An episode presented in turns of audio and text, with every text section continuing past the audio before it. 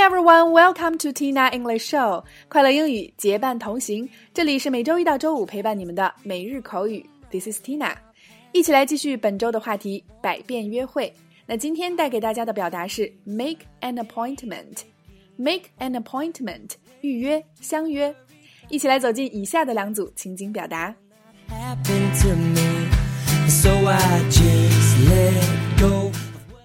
Number one, A， 你好，我是大卫，我打电话是想约见你们的总经理。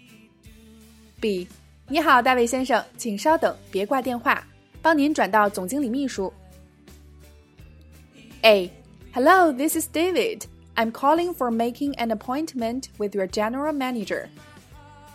B, hello, Mr. David. Hold on, please. I'll switch you to his secretary. A. Hello, this is David. I'm calling for making an appointment with your general manager. B. Hello, Mr. David. Hold on, please. I'll switch you to his secretary.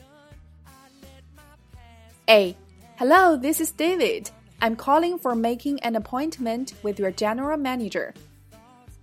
B. Hello, Mr. David. Hold on, please. I'll switch you to his secretary. Number two, A. 下了班想见个面吗？B. 抱歉，下班后我约了牙医。A. Do you want to meet up after work? B. Sorry, I have an appointment with my dentist after work. A. Do you want to meet up after work? B. Sorry, I have an appointment with my dentist after work. A. Do you want to meet up after work? B.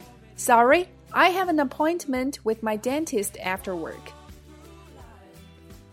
在以上的两组情景表达中，首先第一个，今天的关键表达 make an appointment，预约、相约。这个短语适用于约客户、约一些专业人士，比如例句中讲到的预约对方公司的总经理、预约牙医。那么同样，约医生、发型师、客户等等都可以用到 appointment 来表达。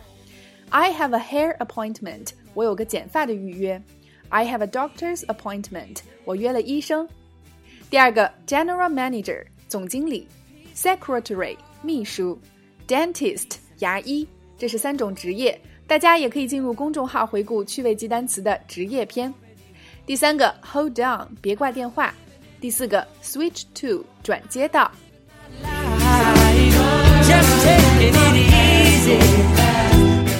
好啦，以上就是今天的全部内容。那今天的互动环节就欢迎各位辣椒下方积极留言，你约陌生客户见面的有趣经历吧。